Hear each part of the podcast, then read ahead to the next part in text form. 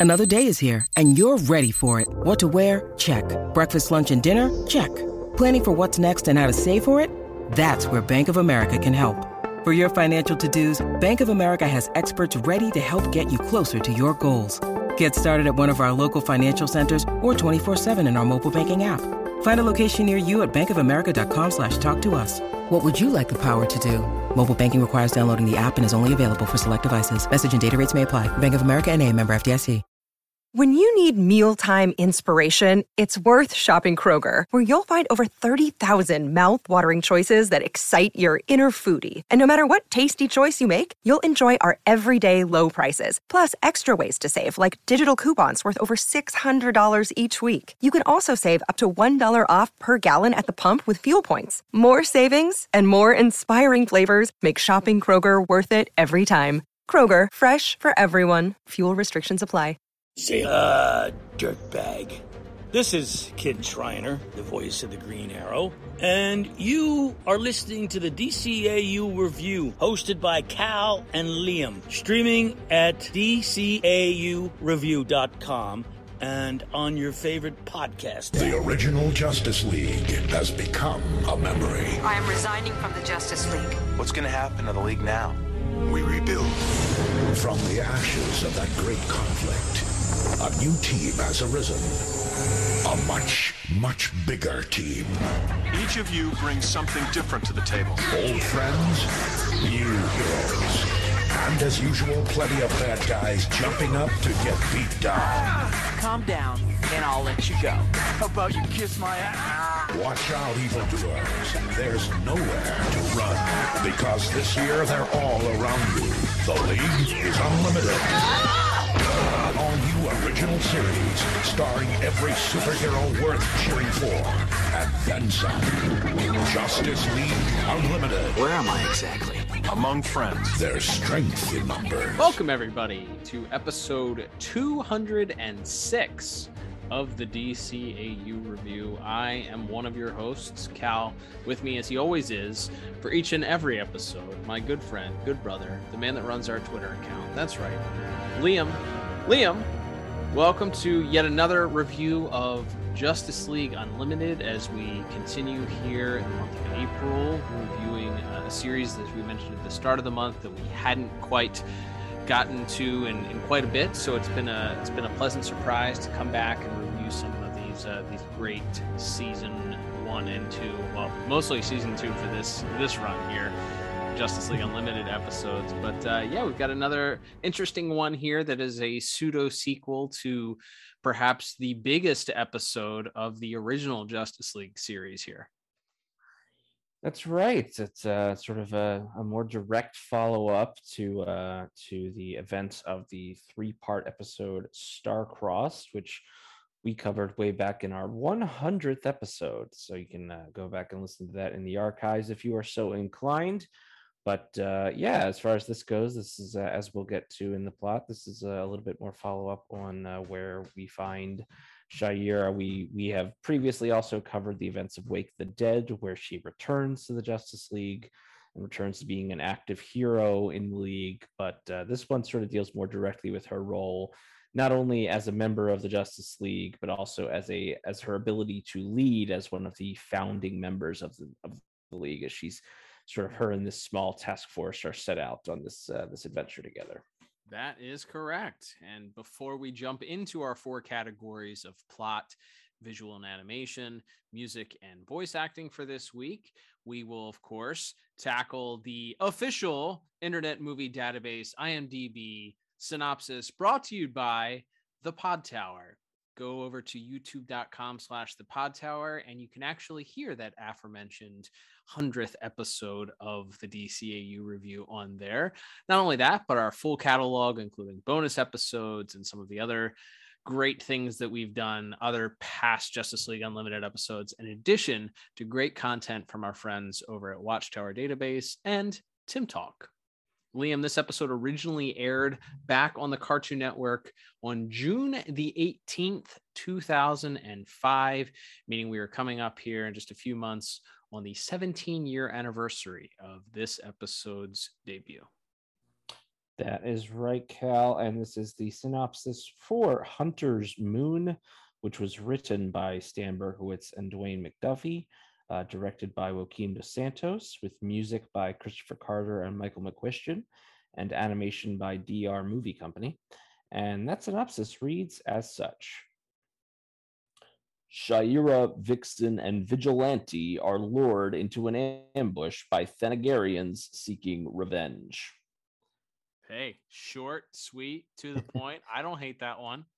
No, I mean it's uh, it, it You would think it being being basically one uh, one sentence long that that might be a uh, a cause for concern, but no, that is basically our plot here. Uh, as we can uh, we can get into our categories here, starting with plot. Uh, yeah, we uh, it's it's a it's a rev- an old good old fashioned revenge tale, and and uh, we get uh, we get a lot uh, a lot of uh, character beats as well for not only Shayera but for a couple of the other leaguers that are along for the ride with her in this episode. That is right. Yeah. So we start off with uh, with the watchtower receiving a distress call from some miners who apparently they're they're talking to Jean and they're saying that their spaceship is being affected by this radiation. He's talking to them directly, and clearly the transmission is being affected by the radiation and keeps fading in and out. He's having trouble kind of uh, hearing from them and once once they're talking through it and able to get a clear signal through they realize that some of the uh, apparently the radiation is coming from uh, some very dangerous nth metal, which of course uh, there's one leaguer, the aforementioned Shayera, who is of course very familiar with that magical metal. And so uh, as as Jean is there and we're he's talking to this mysterious alien, we get uh, we get John Stewart walking through the tunnels of uh, of the Watchtower, and he's surprised uh, surprised by an ambush uh, from none other than Vixen herself. And uh, Vixen is attempting to show a little bit of what the kids used to call PDA. She's uh, she's down bad for John, and uh, she, she she's not afraid to show it. Mari, are you crazy? Do you know what I could do to you with this ring? Promises, promises. Why the ambush? Seems like the only way I can get your attention. We haven't gone out in nearly a month. It hasn't been that long. Not going to argue about it, Boo. You're taking me out to dinner tonight. I'm in the mood for Chinese. The place by my apartment? No, a romantic little spot I know in Beijing. I'm not off shift until 1600 hours. That's breakfast time in China. I like breakfast. It's a date. Okay.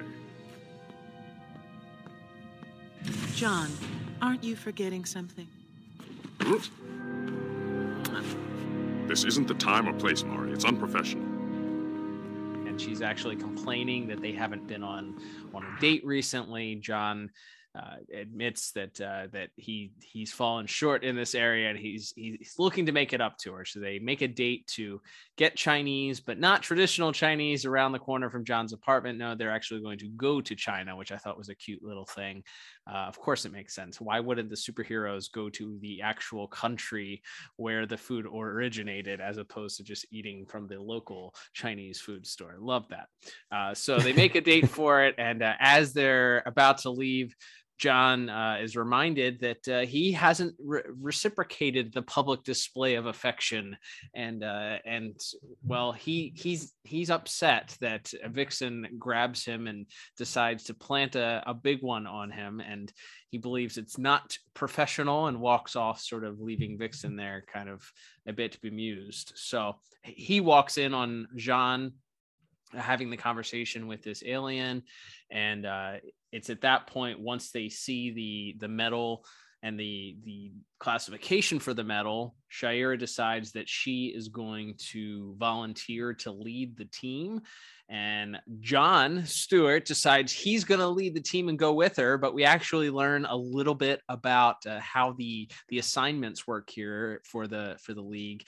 Jean states that because they're both founding members of the league, they are not allowed to go on the mission together for fear of there being confusion as to who is leading the team. So, of course, because this the plot somewhat follows a sitcom formula here. Who volunteers to go with Shayera? None other than Vixen herself, who Jean is more than happy to approve uh, her going with uh, Shayera and Vigilante uh, to to meet up with these aliens and determine just what's going to happen. But uh, right before we get the the opening credits here, we get a reveal that the alien, Liam. In fact, you might say it's a trap. I'll go with you. No, you won't. You're both founding members. I don't want there to be any question who's leading the mission. Then I'll go. Fine. You gotta be kidding me. Javelin 26 is ready for you on pad 9. I'll have the last team member meet you there. Come on then. Yes.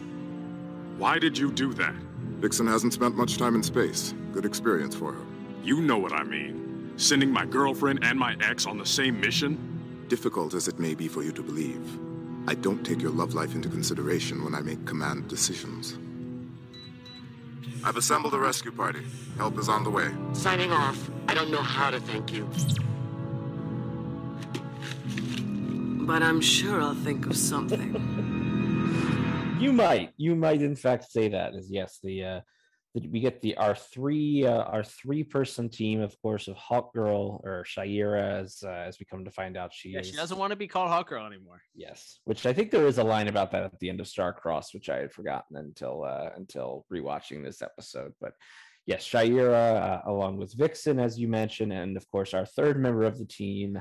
Who else would you bring on a deep space mission but Vigilante, uh, the cowboy with the, his little laser revolvers?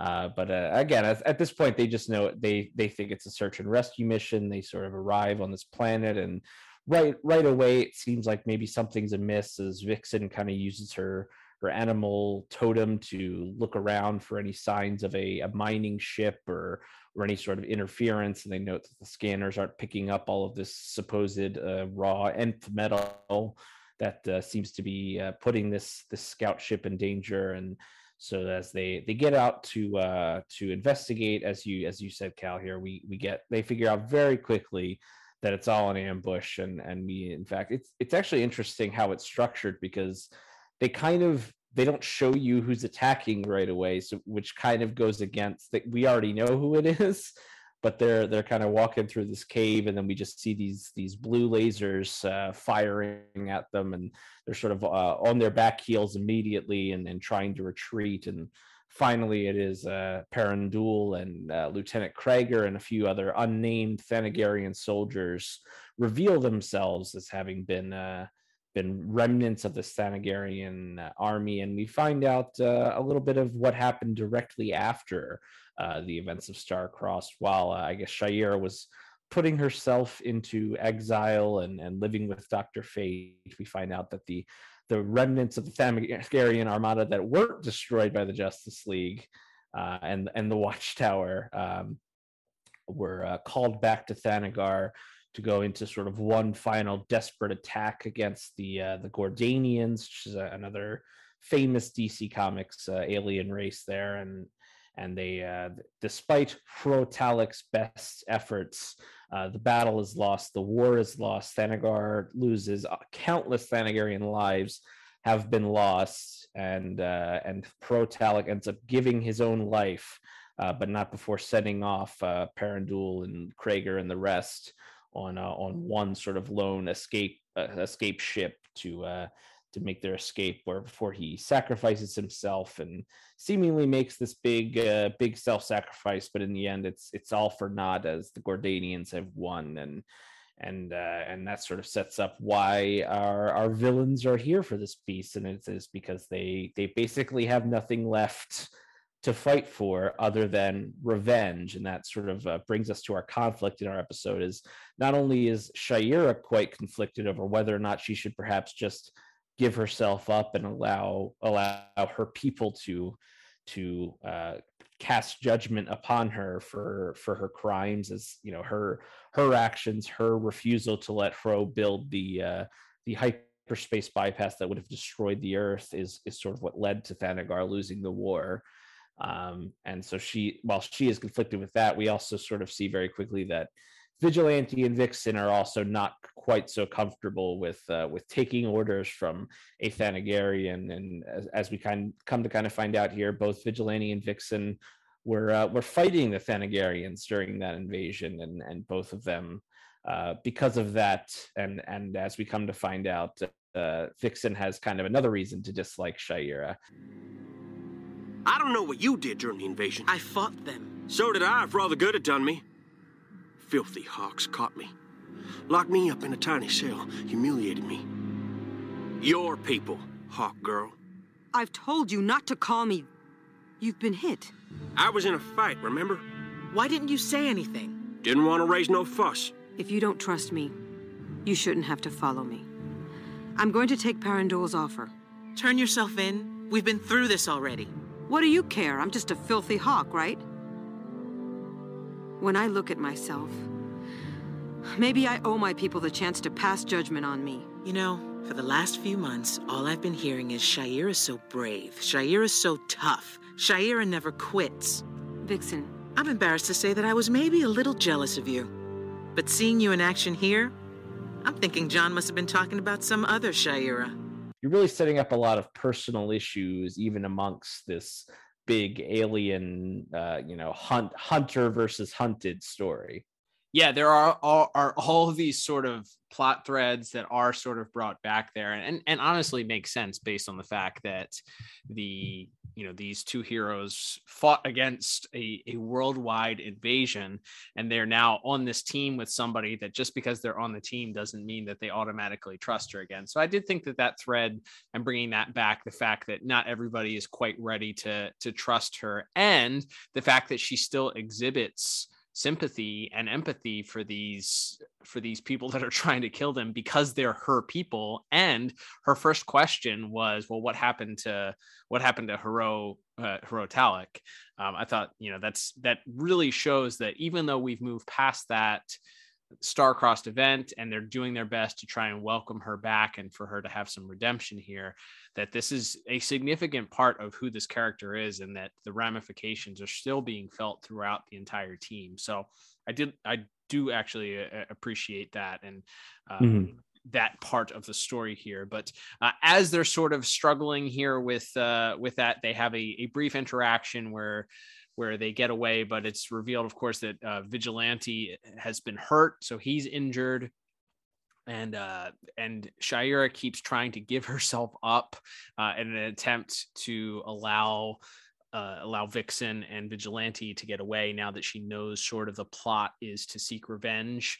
Uh, we get uh, we get Kragger and and uh, Paran Dul sort of uh, sort of really making it clear that they they blame her for the for the downfall of the Thanagarian people at this point. So um, you know so we we figure we figure at this point uh there actually that uh, vixen has her own own plan rather than uh, allowing Shayera to to to give herself up. She comes up with a way to sort of con uh, con Kragger and the rest of the uh, Thanagarians to capture her. And as she's being captured, uh, she says, "Well, I will I will give you Shayera in exchange for my freedom." Wait, wait!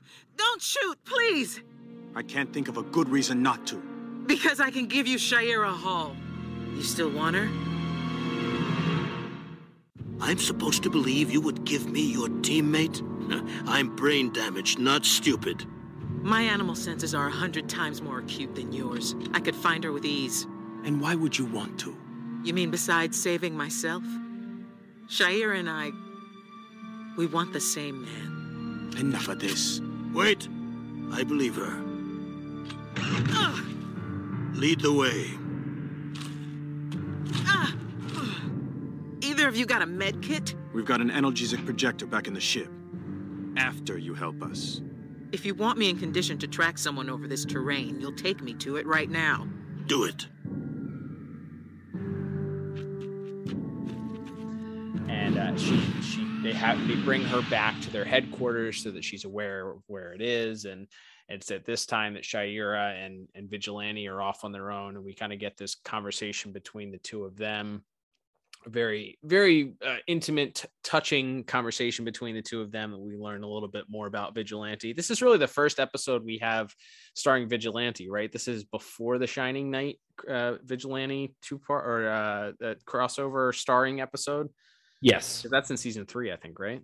Mm-hmm. yeah so this is really a an, an opportunity to kind of get this lesser known B, C, maybe even D list uh, superhero uh, under the spotlight. So I did uh, I did did appreciate that, but um, anyway, so he he does mention that uh, the, there there is some some sort of this prejudice that is revealed in their conversation and they they actually refer to the the Thanagarian people as the Hawks a couple of different times in this conversation. So you do build tension between whether or not Vigilante is going to sort of allow his prejudice and his his his uh, his anger and frustration with how he was treated during that time uh, allow him to work with Shayera. But um, anyway, as as Vixen is is captured, she's brought back to the Thanagarian headquarters, and of course, it's a double cross at that point, as she was simply there, think uh, pretending that she needed medical treatment, but instead she was there uh, to to just collect some medical equipment, hopefully to to treat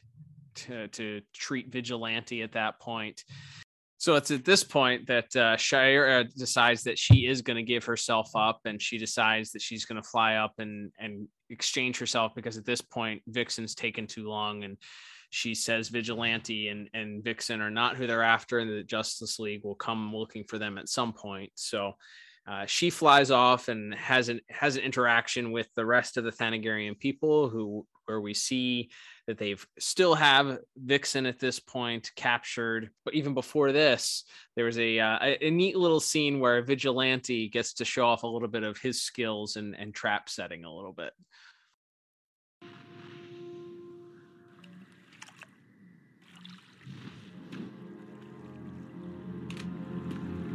Bears that you got the drop on me, partner. May have spoke prematurely on that. Now you and me are gonna have a little confab concerning the location of your spaceship. Yeah, we get a we get a, a fun little sequence there as he's uh, seemingly trying to get a drink at the, at the ravine, and one of the Thanagarian soldiers uh, drops down behind him and seemingly has has him dead to rights. But then, uh, yeah, the old uh, the rope around the around the ankle and lifts him up into the tree. So a very yeah, a very old school tactic on this uh, sort of modern alien warrior, but it still works and and uh, Vigilante is able to interrogate uh, uh, the Thanagarian, and that sort of sets up our our final little action beat here as we uh, we have Shayera going to give herself up to the rest of the Thanagarians, and uh, with with Kragger sort of holding holding on to Vixen, uh, and and as uh, as Kragger sort of lets Vixen go as as Shayera gives herself up, looks like all hope is lost. But then here comes uh, vigilante flying the Thanagarian ship, and then this was sort of set up a little bit earlier that he is not uh, he is not 100% ready to go when it comes to his javelin piloting. So he's uh, even having having even more trouble trying to fly this uh, this th- alien Thanagarian ship that he's never uh, he's never worked with before. Would you care to surrender now, or shall I have Kragger do something unseemly to your friend? Let her go, and I'm yours. No tricks. I'm sure. Drop your maze, and we have a deal.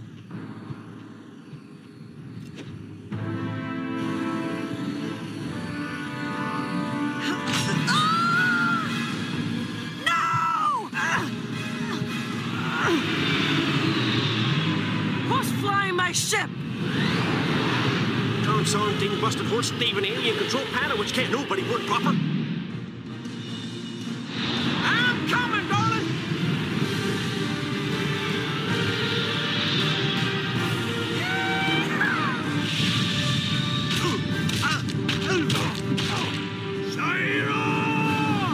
he's able to fly it well enough at least to uh, to catch Vixen and and keep her from falling to her death, and that sort of sets up our our final final action fight here. Is Shayera is uh, is sort of face to face with Kragger, and uh, and then we have Paran Dul sort of going after Vixen, and they have a, a fight, uh, which we'll certainly talk more about in visuals in in a minute here. But that sort of sets up our final beat there. Is Vixen's able to get the best of Paran Dul, knock her out of the ship, and then um, uh, Shayera kills Kragger. uh, that's what happens. Yep. we, uh, she she uh, disables the power cell powering his his big robot suit. We didn't necessarily mention this, but Kragger is uh, he's in this giant robot suit, and it's it's very clear that he is mentally unwell. And we get a little bit of uh, expository dialogue rem- reminding us that uh, he he is the way he is now due to uh, Jean uh, forcibly going into his mind in the uh, during Starcross to uh, to gain some information from him. So so he's he's permanently unwell. He can't fly under his own power anymore. But all, all he really remembers is that he hates Shayera and that he wants revenge on her for for what he blames her for, which is the the death of of Hro Talak and and the, the the failure of the Thanagarian army. So he and Shayera have this this battle and it looks like he's got her dead to rights but then yes she's able to remove the power cell powering this robot body and uh, he falls a very very long way down. And that's the last we see of him and really of all the thanagarians is uh, we we then go to uh, the next scene which is the the thanagarian ship arriving back at the watchtower as uh, we see the injured vigilante finally receive some medical attention and and we see Shai sort of seemingly just completely uh, John Stewart off as as they go off, seemingly maybe to you think you're, you're going to get your like the end of end of Rocky three or something here, where they're about to go uh, go a few rounds in the gym or something, but uh, instead they are uh, they are having a, a a meal together in in the cafeteria at the Watchtower and sort of commiserating over the the funny quirks of of of dating one John Stewart.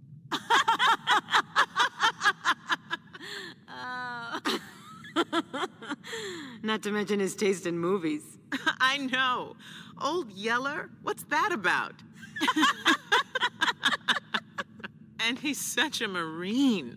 You should see his underwear drawer. He folds his socks. I have seen his underwear drawer. He still has feelings for you, you know. I know. Is it mutual? What's not to love? Funny thing about me. Whenever I start a book or a movie, no matter how bad it is, I just can't stop until I get to the end. So even though John and I have only been together for a little while, well, I just like to see things through. On guard. Uh, as as we sort of wrap up here, we find out that uh, you know Vixen is very much aware that uh, that John still has feelings for Shayera, and and Shayera admits to also still having feelings for him for him, and uh, and and Vixen tells Shayera that while uh, while she's she's she herself is also aware of that. Uh, she is uh, still interested in seeing things through with John and, and doesn't plan on stepping aside and, and letting him go just because uh, there might still be some uh, some attraction between him and Shayera. So that's sort of uh, where we end our episode with them sort of agreeing to disagree over over who should be with John and sort of sort of uh, sort of forming a, an odd friendship as as we wrap up here. Yeah, the the uh, the final line of the episode is on guard, as apparently I guess all is fair in love and war at this point. So we've had our fair sen- uh, uh, fair share of war when it comes to Hawk Girl, so uh, bring on the love, I guess. But yeah, I guess we can get into our our plot scores for this week, Liam. Um, I, I'd say for this episode, it's um, it's okay. it's it's it's interesting because it had to follow up. I feel like what is arguably the best episode of the Justice League, and mm-hmm. you're you're following up with what honestly could have and perhaps should have been a multi episode arc but mm-hmm. I understand this season was the it, it, was this was the Cadmus arc season, so this is sort of shoehorned into it, and maybe setting up a second storyline when you're they were unsure whether or not this was going to be the final season or not of this show.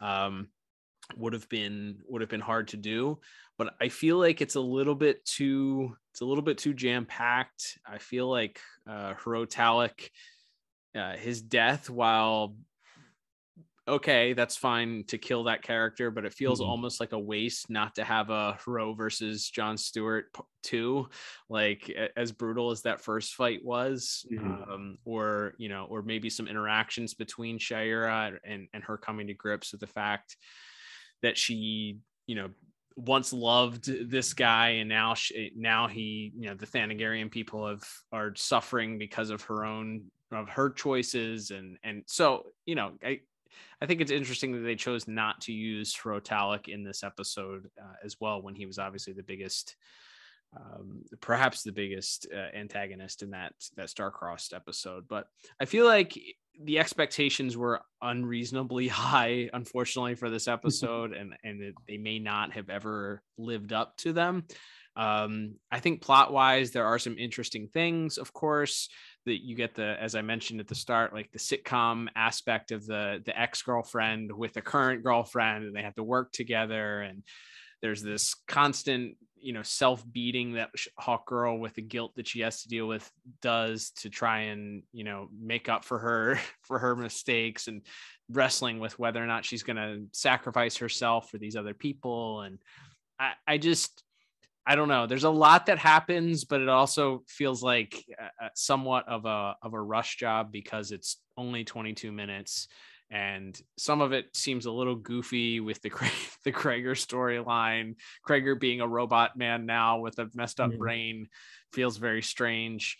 Um, yeah, so it's a lot of stuff, and I think there's some good good parts of it and i think there are some interesting threads but i didn't feel like this one was necessarily a, a home run so uh, for all of those reasons i ended up giving plot uh, just a five out of ten what about you Uh, yeah, I went one point higher. I went six out of ten. I like I like the overall setting of it.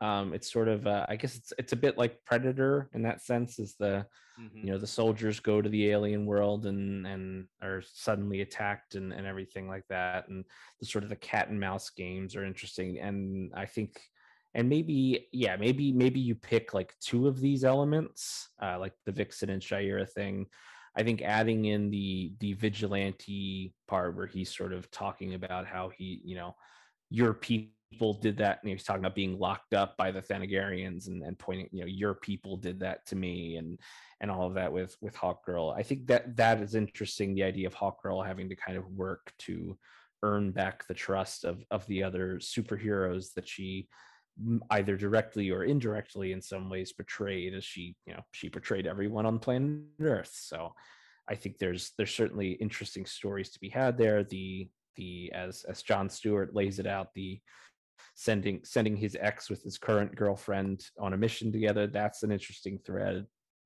The idea of the thanagarians coming back for revenge i think is is a fun idea. But as as you said i think maybe it this could have been uh you know if you had pushed this one maybe to season three and done it over two or three episodes i think it could have maybe had a little bit more room to breathe and you could feel like you were getting a little bit more out of it. Because while uh, certainly Paran Dul and and Kragger maybe get or at least Paran Dul at least gets a little bit more to do than she did in the original Starcross Starcrossed episode. It, it does feel like at the end they're still sort of they're still sort of their plan is undone by by fisticuffs for the most part uh and and I guess Vigilante does outsmart the one unnamed Thanagarian thug, but other than that, it, it does feel like it just breaks down into some punching by the end, which for for the emotional weight of of Shayera considering giving herself up and and whether or not you know she owes her people uh you know her her, her loyalty still or or who's loyal who is she really loyal to and all of that stuff. I think there's a lot of interesting themes there that all all kind of get compressed because we're we're moving on. We're not gonna we're not gonna really talk about this anymore. And uh and we're gonna we're gonna just move it on. And and and again we do get more follow up on the the Shayera, John and Vixen uh you know love triangle in in the next season. But as far as this idea of sort of the rest of the league being untrustworthy of her and things like that that doesn't really come back into fray. So yeah this is uh this is kind of the end of that. So all things considered i i pretty much am in agreement with you. I think there's definitely some fun elements to it and a lot of good ideas and threads to pull on here. Uh, I also I also like this is probably my last beat on on plot that I have before we can move on here, but I like Jean being like the stern father figure, and and I think we saw this uh, before with with him in Wonder Woman in in Hawk and Dove, where he's kind of lecturing her about you know going you know going too hard on on on a on a criminal or something and here we have him not only lecturing Shayera about how she isn't pulling her weight as a as a team leader as a founding member but then also has to kind of put John in his place when he's uh, when he's upset that he's put uh, her and her and Vixen on a on a mission together. So I like I like Jean as the like the overworked den mother who's just really fed up with with everything as we uh, we approach the end of this second season here. yeah, I do. I do like that. All right, Liam, let's move on to our next category, which is going to be animation and visuals. Uh, so, some interesting stuff happens in this episode because most of it takes place on an alien world. Mm-hmm. But uh, yeah, what did you have as far as uh, as visuals for this week's episode?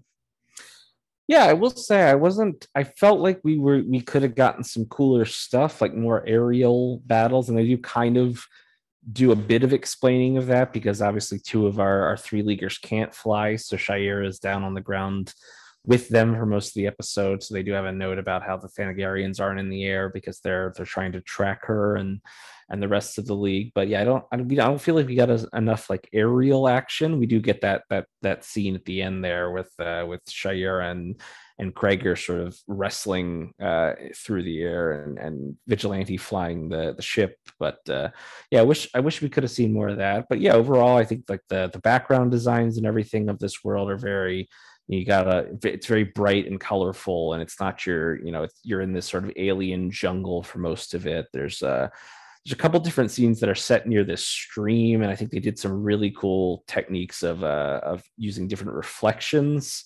Uh, there's one shot of Shayera where she's sort of contemplating whether or not again she should turn herself in if she you know if she deserves to you know just call herself a hero and be part of the justice league. And she looks down and it's just that you see her reflection with the the moon behind her sort of rippling through the uh, through the lake. So i thought i thought the the overall visuals of the world um, it's yeah, it's mostly just jungles and you know greens, and then you have like sort of this bluish blues and oranges in the sky and everything, and and then uh, but I, I thought that was a, really fun change of pace as far as a uh, an environment, and you know it's not the the cities or the you know, or even like a desert or, or, anything like that that we might see in in a given episode. So the the change of scenery, I think, was uh, was a nice was a nice uh, challenge. I'm sure for the uh, for the background designers and created some uh, some interesting settings for those those initial battles as well. Yeah, that's I I made a lot of notes about that actually. I thought that uh, as you mentioned, the purple the the skies were purple and there was a lot of pinks and corals and blues and all that used in the, the different designs and the different alien designs of the trees and the, the, the ground and the water. And uh, at one point they're, they're sort of looking up and you can see these castles off in the distance on top of these mountains or hills or something. And yeah, I thought that the backgrounds were actually the standout because you're right. It did take you, it didn't feel like it was a super weird sci-fi planet. There was still some something familiar about it, but it was mm-hmm. alien enough uh, to stand out. And uh, I think I think juxtaposed against the the the reds and the whites of the Thanagarians uh, or Thanagarians uniforms and uh, the rest of the color palette that was used for the the members of the league, I thought that it it, it worked very well. But um, I will say that uh, I have to I have to call out the fact there's a lot of CGI vehicles in this episode. There's a there's a lot of CGI javelin, a lot of CGI spaceships. Mm-hmm. Um, I, you, you get the battle scene where they're recapping what happened with a Thanagarian army, and that's all CGI ships. There's CGI ships with Vigilante steals, uh, Paran Dul's ship.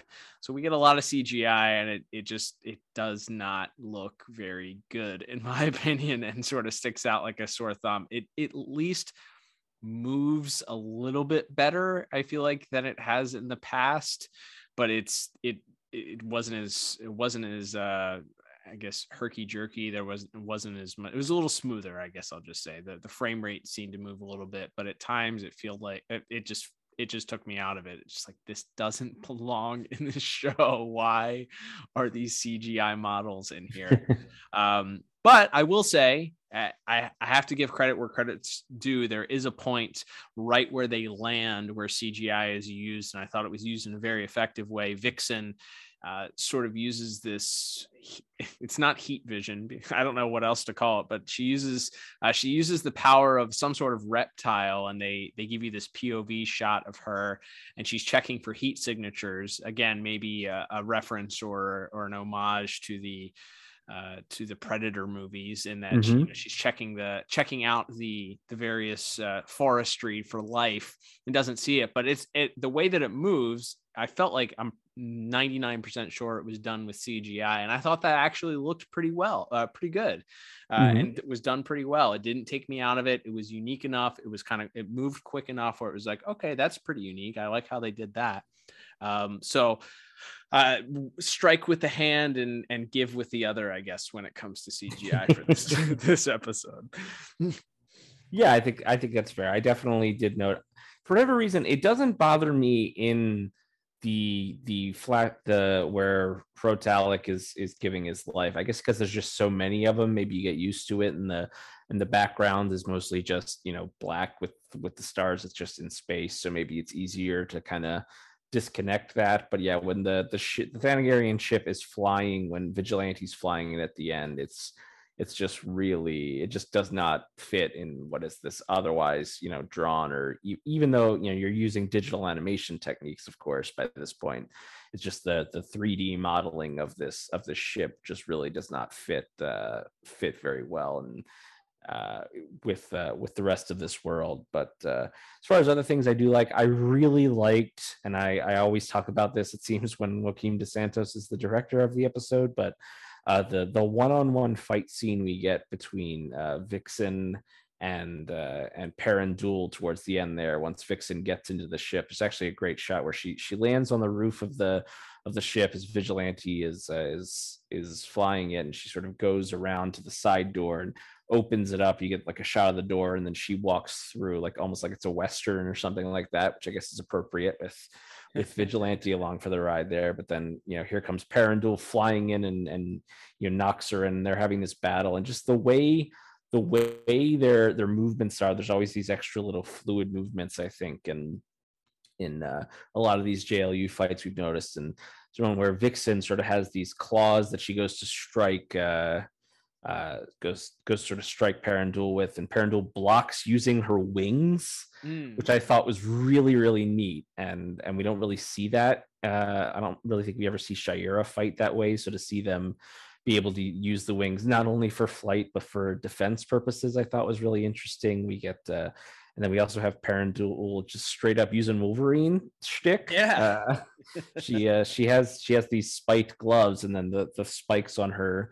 on her knuckles, three of them shoot out into these long metal claws, and she attempts to uh, stab Vixen with them. So. Uh, yeah, I, I, think that final fight uh, is is quite a bit of fun, and then and then yeah, I think I think the the, the despite it being kind of an odd uh, treatment for the episode, um, I think I do like the design of of of Kragger's robot suit. It's it's real kind of weird and clunky and feels like maybe something they just sort of slapped together because they don't have like a full, you know, a full armada of technology behind them anymore. But he's uh you know he's he's sort of just this in this big clunky robot suit uh, throughout the episode so i think there's there's some some fun stuff and he's sort of going after Shayera at the very end of the episode there. And, and Shayera you know again is really struggling to pull out this power cell on the front of his suit. I think there's some there's some fun to be had there as i mentioned in the, in the little bit of aerial fighting that we do get. But yeah i, th- I think there's there's definitely some high highs, but maybe uh, I I do think the the CGI uh, CGI hurt it a little bit, and and again maybe I, I would have liked to have seen a little bit more uh, fancy uh, aerial fighting, but that's uh, that's certainly more of a nitpick than a than a than a strong criticism there. Uh, I ended up settling on an eight out of ten for my uh, my visual score. Nice. Um, I went a little bit lower. I, I thought, and this is one of the critiques I thought that everybody looked a little bit off model. Uh, people seemed a little bit more Mm-hmm. angular than they usually are, taller, thinner, lankier. Especially Vixen at times, I felt like she was she was her body was a little bit elongated. Um, at one point, there's a scene. I think it's right right when when Paran Dul is recounting what happened to Thanagar. They kind of give this profile shot of of Shayera and and Vixen uh, kind of they're talking and listening and you you just see Shayera's eyes and her eyes are something that you would see out of eastern animation a very anime style like humongous eyes. Um and uh, it it's fine. It, I think it's pretty. It's it's it, if that if that had been that way through the entire episode, and I feel like her her features were a little bit more exaggerated than we had seen in past uh, in the past couple of episodes where she had her mask off. But uh, it, this one scene, it was just like it stood out to me, and I was like, ah, it's just a little bit off model, and it's not consistent with the rest of the episode. Um, yeah and there were times where and i don't know if it was intentional maybe it was supposed to be a supposed to be a result of his of his uh, brain damage but Kragger's like cross-eyed in a couple of scenes and it was like Mhm. is that on purpose? Is he supposed to be cross-eyed? I'm not sure. Um but yeah so uh, i didn't love the visuals as as much as uh as i would have i think if things had been a little bit more on model but uh yeah not that still not that far off from you uh with a six out of ten. Yeah i and i i have to go back and look. I feel like more often than not when it's if it's not a coco episode of jlu it seems like it's mostly uh you know dong yang coco or uh or or this dr movie co. I feel like dr movie co is the one where we're seeing more of the like it's, it's not fully off model in the way that like some of those early animated batman animated series episodes would be mm-hmm. but i do think there's some inconsistency. And then i don't know if this is on the animator or the storyboards or the directors. There's some very like leery lewd shots of vixen in this episode. Mm-hmm. like uh both in the and then and in the opening scene they are they are trying to play that she's you know she's trying to be sexy and seductive to john and and be romantic and all that. So i kind of got it. But then there's also a scene where she's when she uh, you know tricks the thanagarians into taking her back to the ship uh you know by feigning that she needs medical attention um um there's like another shot there and i was like i'm kind of surprised we got away with with that with the with a woman with those proportions and getting like that close of a shot of her um, assets, so to speak. There, like I'm kind of, I was a little surprised that one, it would be in there, and two, that it would, uh, it would that it kind of lingered on. it. It's probably only like two seconds in actual time, but it just it's just not the type of thing that you normally saw in in in these shows. So I think it did stay. Whether or not it was completely intentional or just a, uh, you know, it just just a coincidence. I could I couldn't tell you for sure, at least not in the second second occasion. But I was just like, wow they're they're kind of lingering on shots like that a little bit longer than they than they might normally. Usually, it- or usually at least it like it pans up and down or something when they're trying to when they're trying to get across the you know the ladies being you know trying to show off the, the attractive ladies on these shows. So it's just interesting. I was like oh that's that's pretty unique as far as a, a choice made by again i don't know if that would be on the animator animators or the director or or the storyboard artist or who exactly would be would be responsible for that. But i did notice that there's a little uh you know the cameraman seemed uh the cameraman quote unquote was a little uh a little uh distracted it seemed a little pervy happening there yeah Mhm. i noticed that as well all right liam well let's move on to our next category of the day and that is going to be music and i think i missed it missed it when you were saying at the beginning i assume the dynamic music partners are responsible for this week's music That's right. We have uh, Christopher, Christopher Carter and Michael McCuistion specifically named. So, two of our, our three dynamic music partners. So, I got to be honest with you, Cal. I don't have uh, much for music this week. Um, didn't notice anything bad. Again, I don't think we got we don't get much of the the electric guitar JLU music. I feel no uh, it's it's more reliance on I guess, and maybe this is because it's it's bringing back these old foes from the original Justice League series. So maybe they thought they would score it more traditionally in that in that way. So you get your you know, your more traditional strings strings and things like that. But the only really musical note I had is I think they do bring back some music from Starcrossed when the the Thanagarians first reveal themselves when you know when they're when they're the leaguers are hiding behind the rock and then and then Paran Dul calls out to her and and they look up and they see the whole whole squad of, of Thanagarians standing before them. It felt like they brought back some of the uh, the Starcross music there, but yeah, other than that, I'm going to be honest. I don't I don't have much to say about the music. There's nothing wrong with it, but I, I don't feel like a lot of it stood out this week. Yeah, uh, the only the only notes that I had, I at the beginning of the episode when Paran Dul removes the helmet and you get the sort of the reveal right before the credits. There's some some dramatic music that played there that kind of oh, and and that may have been uh, part of the uh, or might have the- a, theme that's similar to that what was used in in Starcrossed.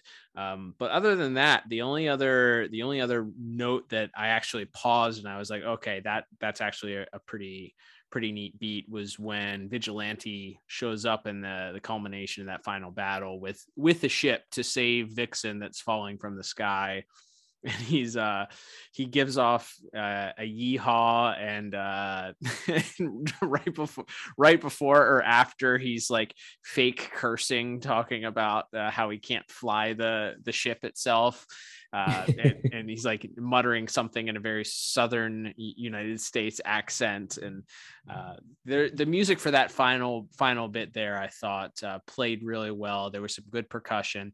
It is uh, definitely more traditional in the way that it sounded with strings and horns rather than rather than the guitars. But uh, that, and I would say when uh, there's a there's a point where Vixen jumps in. I think when she saves she's uh, initially saved Shayera from from Kragger.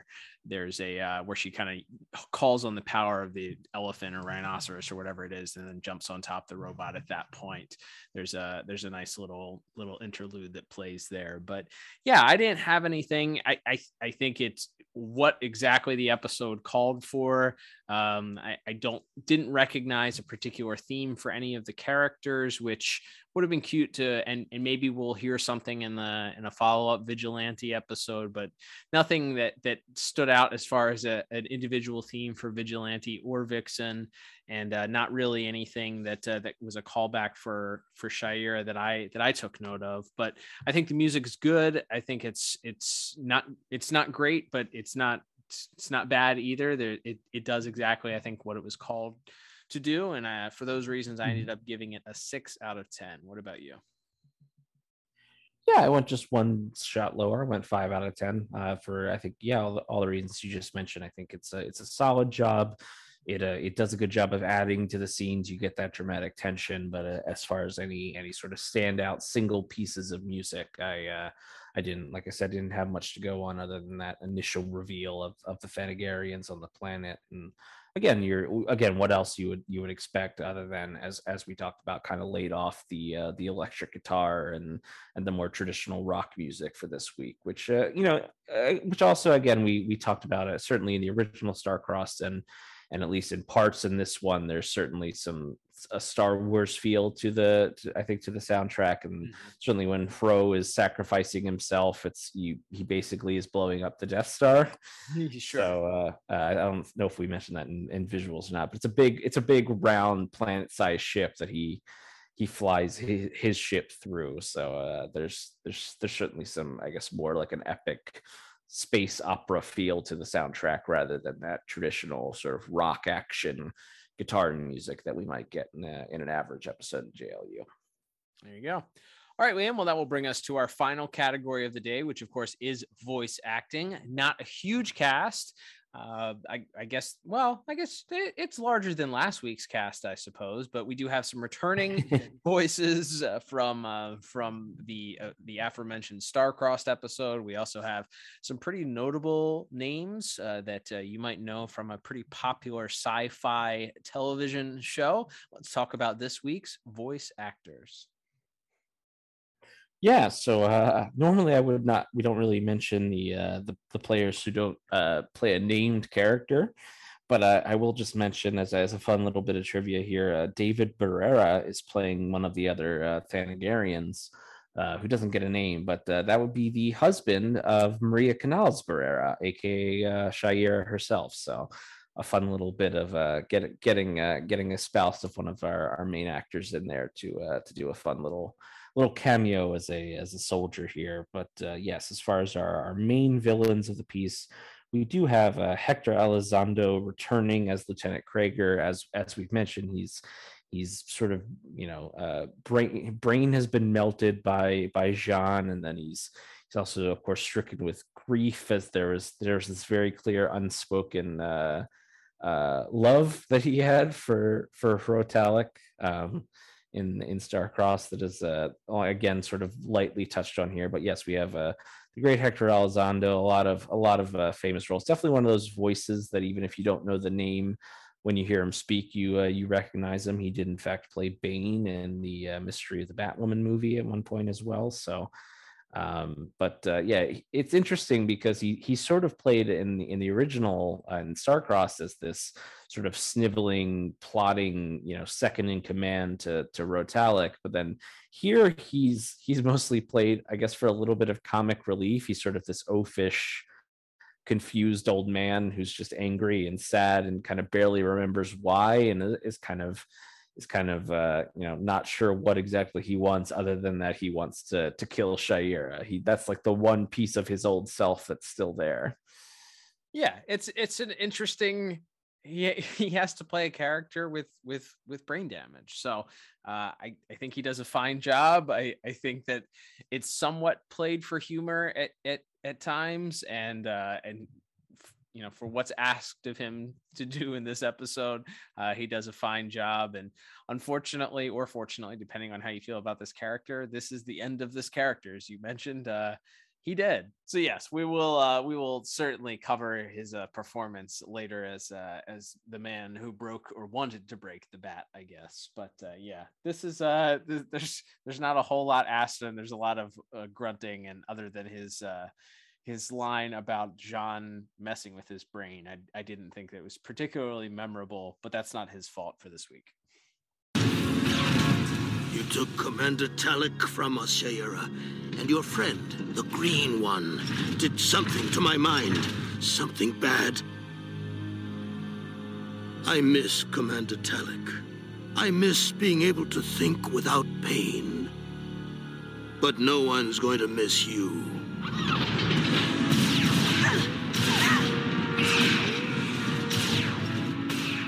Someone who does uh, get a lot more to do, and actually, it's funny if you if you listen to the commentary track on uh, on the Star-Crossed episode. Uh, Bruce Timm had actually mentioned, and I know James Tucker has said as much as well, that uh, one of the main reasons they did they wanted to bring back the Thanagarians for this episode was because they were big fan of Elizabeth Pena, who plays uh, Paran Dul in this episode, and felt like she didn't really have much to do. Uh, she's very much a, a, a, Captain Phasma before Captain Phasma in that uh, series, and that she looked really cool, but didn't really have anything to do uh, across those three that three parter. So they they had the idea of wanting to bring her back to not only for because the the character looked cool, but because they you know they they thought the performance by by her voice actor was was good, and and she does get a lot more to do in the in this episode. She is sort of the now the ringleader of this motley crew of Thanagarians, these these stragglers who are left uh, left still fighting the good fight even though the war is over here and she does have a good like sinister edge to her when she's you know when she first reveal when she first pulls the the disguise off after she's done talking to Jean and then when she's sort of laying out the uh you know telling Shayera to give herself up and and sort of recounting the the heroic death of of Hro Talak and everything like that I think I think she she does get a lot more to do and uh, and I think she does a good job with it. Paran Dul? Friend of yours? Birds of a feather. Did you really think you could get away with betraying the entire Thanagarian Empire? Hold up. I thought we were the ones she betrayed. Sounds like she betrayed everybody, cowboy. You helped the Justice League destroy my hyperspace bypass. Only to stop you from killing everyone on Earth. That bypass was our last hope. Without it, we were helpless against our enemies. Because of you, the Thanagarian Empire lost the war. Yeah, she knocked it out of the park. As you said, not a lot to do in that original star-crossed episode for so for them to to take what they and and who knows maybe you know maybe stuff was cut out of the original star-crossed episodes that uh, that that left a great impression or, or that would have you know left a larger impression on the audience as well as those behind the scenes. But the fact that those behind the scenes and in charge decided it was so good to bring her back and give her an opportunity to really get uh, an entire episode's worth. Again, I think this is a character that would have benefited from a multi episode story arc because she was used so little in that original episode that the impact of who this is feels like it's a little bit like, who is this again?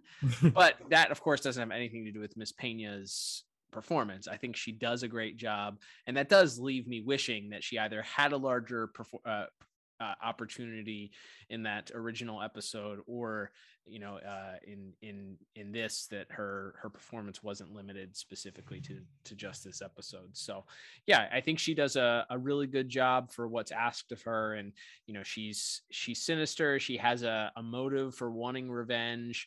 I think i think her her interactions with Kragger where she's you know reminding him that they are there and that's their their whole goal is to get revenge on Shayera um, and it is is great. I, so I yeah, I think she does a, an excellent job for this week.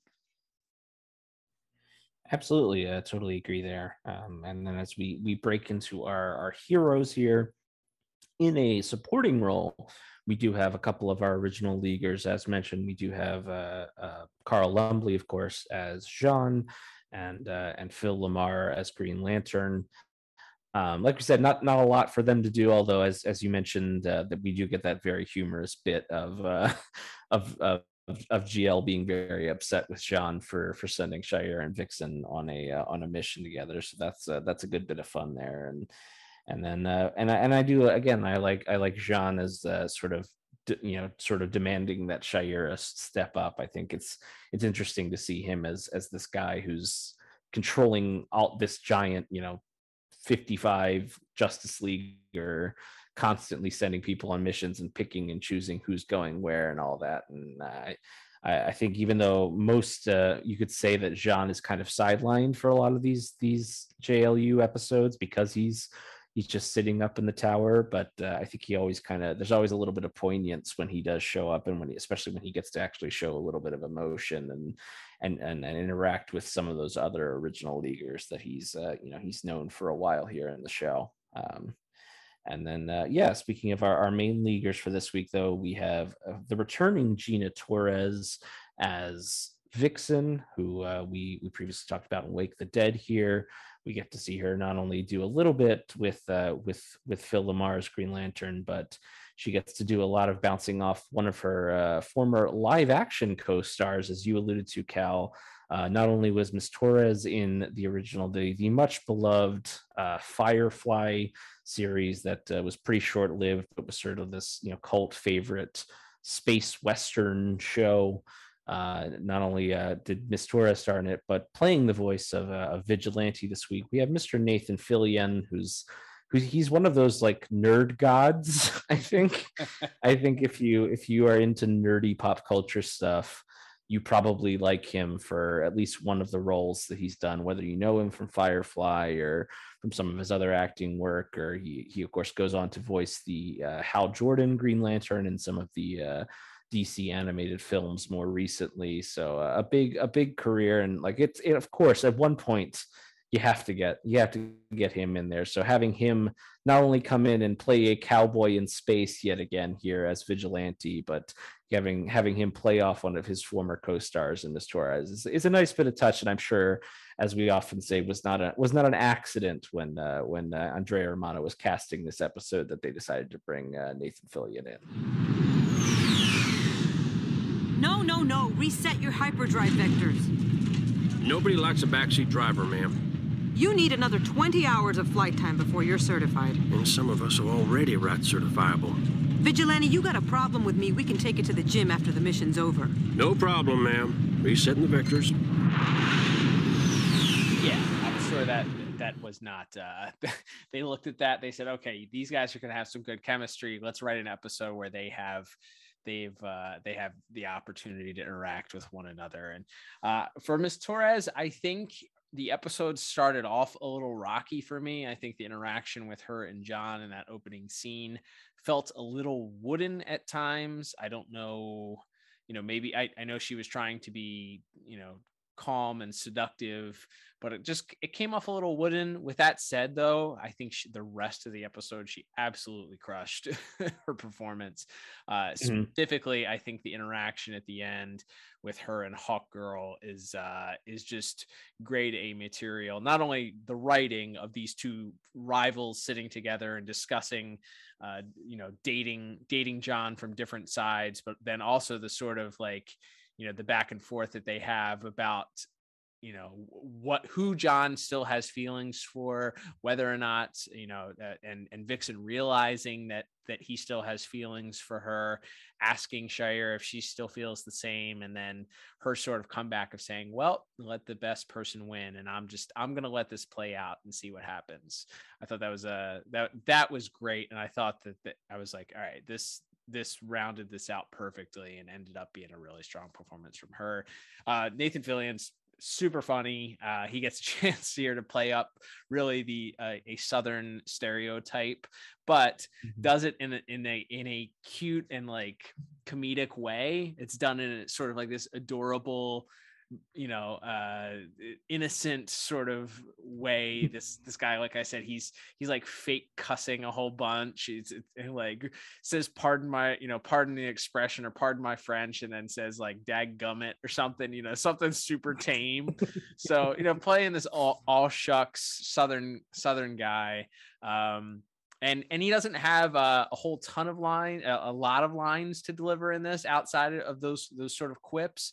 But i think his interaction uh, with with with hawk girl where he's sort of talking uh, alongside Vixen, explaining, you know, how he was made to feel by the Thanagarians as he was fighting against them, and then uh, later on when she you know, decides that she's going to give herself up, there was an opportunity there for him to show some more quiet poignancy and not just be the the yuck yuck quip machine uh, that he seemed to be for the rest of it, which I, I feel like he did a good job doing. But um, we, as I said, we know we have uh, we have we have some more performances from him down the down the road uh, with his character. So, uh, and including an episode where he basically stars in the episode. So, uh, definitely looking forward to to uh, seeing that uh, uh, an episode uh, designed to be a vehicle for his uh, his character. But yeah, I think I guess that probably leads us to the uh, the arguable star of the episode. That's right. So uh, yeah, you you touched on a little bit there, but yeah, I, th- I think the strongest part of the, in this episode is definitely uh, Maria Canals Barrera as Hawk Girl slash uh, Shayera, of course, and uh, yeah, I think as you said, you can you can maybe argue that it's it's not the you know the most exciting start with the the Vixen and John stuff, but really from when you move into that scene where with with J'onn and uh, sort of lecturing Shayera and then them going off on the mission and you know vigilante is sort of as you mentioned it's kind of all three of them interacting throughout the rest of the episode you know maria canals and and uh, and gina torres and, and nathan all, all, sort of interacting with each other i think is really where a lot of the charm comes in uh, and and some of the and the emotion you know that where where Shayera is really you really do feel that conflict that she is that she's feeling where she isn't sure really what her her role should be you know should she just give herself up and you know she's willing willing to sort of sacrifice and and maybe that's the way for her to redeem herself and to and to truly be a hero is to just give herself up to the Thanagarians and and and then you still have some some lighter moments as you mentioned with her interacting with with vigilante or when they're when they're still on the javelin at first and, and vigilante is sort of arguing with hawk girl about uh, how he's flying the javelin and and uh, Vixen has a line about how oh well men have fragile egos and you need to you know you need to talk to them a certain way uh, in order to, to get what you want. And and and very just matter of factly Hawkgirl says I don't do that. And and uh, and Vixen says yeah I've noticed or something like that. But I just I like that that that very quick setting up the the dichotomy between the three of uh, of of Hawkgirl being still sort of bullish and and and a bit standoffish and, and and uncomfortable in this role as a leader and then you know you immediately have that sort of contrasted by this this you know vigilante who's you know certainly heroic and and and courageous, but also maybe a little bit out of his depth here. And then you have Vixen, who is who is you know already sort of dealing with the the mistrust of Shayera because of because of her former relationship with GL, and then that sort of added on to once the Thanagarians reveal themselves and and that sort of internal conflict. So yeah, I think I think our three uh, our three main leaders, but especially Maria Canals Barrera here, really get a chance to uh, to to stretch their muscles and, and do a little bit of everything. Do a little bit of comedy. Do a little bit of of the more you know kind of angry you know uh, you know tempers flaring moments between the three leaguers and between her and, and the Thanagarians, and then finally, you know, her her sort of deep conflict and and her her regret because these these these Thanagarians, even though she ultimately decided, you know, to side against them and save the world, you know, that those were still her her people, her friends, the people that she knew better than anyone that she had sort of betrayed and and that betrayal did lead to you know Thanagarians losing that war. So, you know, she has a, the, the, sort of the weight of multiple worlds on her shoulders, and and I think she does a great job. Uh, you know, Miss Canals again does a great job uh, portraying that conflict. Uh, you know, along with some of the the lighter moments, she really has to kind of hammer it home when it gets to those more dramatic moments, and I and I think she kills it here. Yeah, I I agree. I I think, as you mentioned, not only the drama, but the the sort of chiding at the end when uh, Vixen is making the joke about j- how John is such a marine and how he keeps his underwear drawer, and she says, "Oh, you should see his underwear drawer," and she comes back with, I have seen his underwear drawer, and you, like a pin could drop, and you would have heard it mm-hmm. like hit the ground with the the reaction that, or the non-reaction, the stunned silence that Vixen sort of has. But the way that that she delivers that line was just perfect. Uh, I agree. There's some classic Hawk Girl in it, but there's also growth of the character and and some warmth, and and obviously she, as we mentioned, she gets to show not only care for for John, she also expresses emotion in her care for her people and for Hro Talak. So yeah, she gets uh she gets the lion's share here, and I think that this might be one of her best episodes uh, to date that we've covered. Hard hard to beat her performance in Wake the Dead just because of how emotional that episode was but I, I think it's a pretty strong performance from her for this for a, a balance of different things that she had to had to cover here so uh, yeah very very strong performance from her yeah totally agree and like i said i think this is that that final interaction and you you already touched on it but just the just, again just the the way not only the dialogue is written but the way it's delivered when you know she mentions that uh you know Vixen Vixen tells Shayera John still has feelings for you and and Shayera admits that she knows and, and Vixen sort of asks her, you know, do you feel the same way? And and Shayera just says, What's not to love about him? Like I think that there's like just some really simple things, but the way it's delivered, it feels feels like these are real people and real characters who have experienced a lot together and are having a real conversation. It doesn't just feel like, oh, you could have given these lines to any of these these superheroes and you could have interchanged them and it wouldn't matter. Like it feels like this is you know a very good episode of you know even though as, as we said we we felt like there was maybe potential more from a story perspective as far as hitting those character beats uh, you know our, our voice cast really did a great job of, of hitting really all those all those various emotional beats throughout the episodes. Agreed. Yeah so uh, for all those reasons um, i ended up giving voice acting a pretty strong 8 out of 10 what about you? Yeah i went uh, i went the same way. I went 8 out of 10 um, I would have liked, and again, this maybe goes back more to a plot criticism and and how much is stuffed into this, but I think I think I would have liked to have seen more for for Hector Elizondo as Kragger to do. Like we said, he's he is funny. Like the few lines he gets where he's he's like, "But we are gonna kill her, right? That's why we're here." like it, it is funny hearing the way that you know that Paran Dul is kind of a you know Elizabeth Pena's character is kind of uh, you know manipulating him a little bit and and sort of trying to keep keep the Thanagarians on mission, even though they're all sort of most of them aren't really sure that that, that this is what they should be doing and and with you know this this crazy brain damage robot man that she's trying to wrangle i think there's there's some fun bits in there but a little bit more uh, for for those characters to stretch the legs maybe would have uh, resulted in a higher score but uh, an eight an eight from both of us certainly nothing to sneeze at as uh, you know another really really strong week from our voice casts there you go Uh, all right. Well, that will begin to wrap us up. So let's total up our scores here, Liam. Totaling everything up for this week, I end up with a eh, middle of the road 25 out of 40. What about you? Yeah, and I'm just a couple points higher. I ended up at a 27 out of 40. So uh, yeah, not not too big of a difference there. Uh, as we get into rewatchability, uh, yeah, I, I think it, it is. It is. A, it's a double thumbs up because the it's the sort of continuation of the the Hawk Girl, uh, Green Lantern, Vixen uh, triangle, which, as we said, will will come back in a, in a pretty big way in the following season, and also obviously is is continuing on from where we saw these characters in Wake the Dead and and before that in, in Starcross. So. I think it's a big deal from there. And then because it is sort of created to be a direct sequel to that big epic episode albeit on a much smaller scale you don't have a full you know a full scale invasion this time around yeah i mean i think this is this is thumbs up and even though it isn't this wouldn't necessarily be one that i would classify as an all-time great episode it's uh, you know it's still an easy to watch enjoyable 22 minutes of, uh, superhero fun so yeah i think this is uh, because of because of it being a, a solid episode and you mix in the uh, the story stuff, I think this gets uh, this gets two thumbs up for me.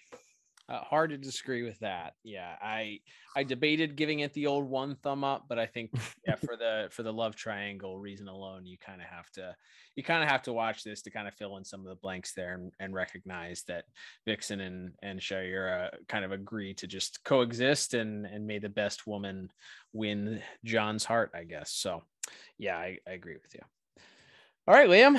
Well, that will bring us to the end of this week's episode. Thank you, everybody, for listening. Don't forget, you can support the podcast by liking us on our social media pages. You can head over to at DCAU Review on Twitter and Instagram. You can uh, like us on there, follow us on Twitter, as I mentioned, Liam runs our Twitter page, does a great job. We have an amazing time interacting with everybody on uh, in the DCAU community. Not only we don't just talk about DCAU stuff on there, though. Liam is an avid comic reader, much uh, I, th- I, think a little bit more than I am, uh, and, and just we have lots of conversations about what's happening in the world of comics and uh, all kinds of fun stuff over there. So if you're not following us, if you have a Twitter account, check out at DCAU Review. Send us uh, send us some feedback. Let us know what you feel about this episode. Don't forget also if you do listen to us on a podcast app and you have not subscribed to us, please do so. And if that podcast app, such as Spotify or Apple Podcasts, allow you to leave a review, five stars helps us out. Um, and uh, if you're if you're listening on Apple Podcasts and you can leave a little blurb, heck, if you've left a review before and you feel generous enough to support us and leave a second one, you can even do that. But leave a little blurb, let people know what it is that you enjoy. Maybe it's our uh, our witty repartee. Perhaps it's uh it's our uh, uh just our, our our booming voices. Whatever it is that you enjoy, uh, let the good people at home know what it is that you enjoy because it it helps out the alg the old algorithm. You got to feed that algorithm. So uh, not only that, you can support us if you wish. You listen to your podcast perhaps on YouTube. As we mentioned, head over to youtube.com slash the Podtower, like our videos, subscribe to the channel, and uh, give a listen to our friends' content as well on there. We'll get some great stuff from our friends there. Liam, you can also support us by buying some merch if you want to. Head over to dcaureview.com click out the shop tab, uh, click on the shop tab, or you can also check out the link at the bottom of the podcast if you want to support us directly. Liam, next week is our final Saturday in the month of April. I guess uh, it, the April showers have come. Mayflowers will soon follow after. But before then, we have one last episode, and uh, it's going to be an exciting one. Absolutely. And, uh, you know, we already did sort of, uh, even though it was a non traditional start to the month, we did our Elseworlds at the start of this month. Um, but so rather than just do another uh, non main DCAU episode review next week, we thought it might be time to dust off the old character spotlight uh, series yet again here. And we thought this time we're going to try something again. We're going to tweak it a little bit, see what uh, what we think and what certainly what our listeners think, but we thought we would focus in on not just one character, but well, mostly one character, but uh, some of his supporting uh, brethren in green, as it were, as we will be doing a character spotlight on what we are calling uh, John Stewart and the Green Lantern Corps, Volume One here. Uh, which we'll, we'll look at the, the first appearance of the Green Lanterns in the DCAU, that being in Superman the Animated Series, and then uh, John's debut uh, in in the first episode of Justice League, and then sort of the rest of his adventures throughout that first season of uh, of Justice League. So, and uh, and not just John and Kyle Rayner either. There's uh, some other uh, Green Lanterns making an appearance very early on in the Justice League series. So, lots of members of the of the Green Lantern Corps that we'll get to chat about in our next week's character spotlight. Right, one of the most popular characters in the Justice League era and, and, certainly a fan favorite. So looking forward not only to discussing John Stewart, but uh, some of his Green Lantern counterparts next week with you, Lee. But until then, I'm Cal. And I'm Liam. I'll talk to you on the next episode of the DC Review. Adios.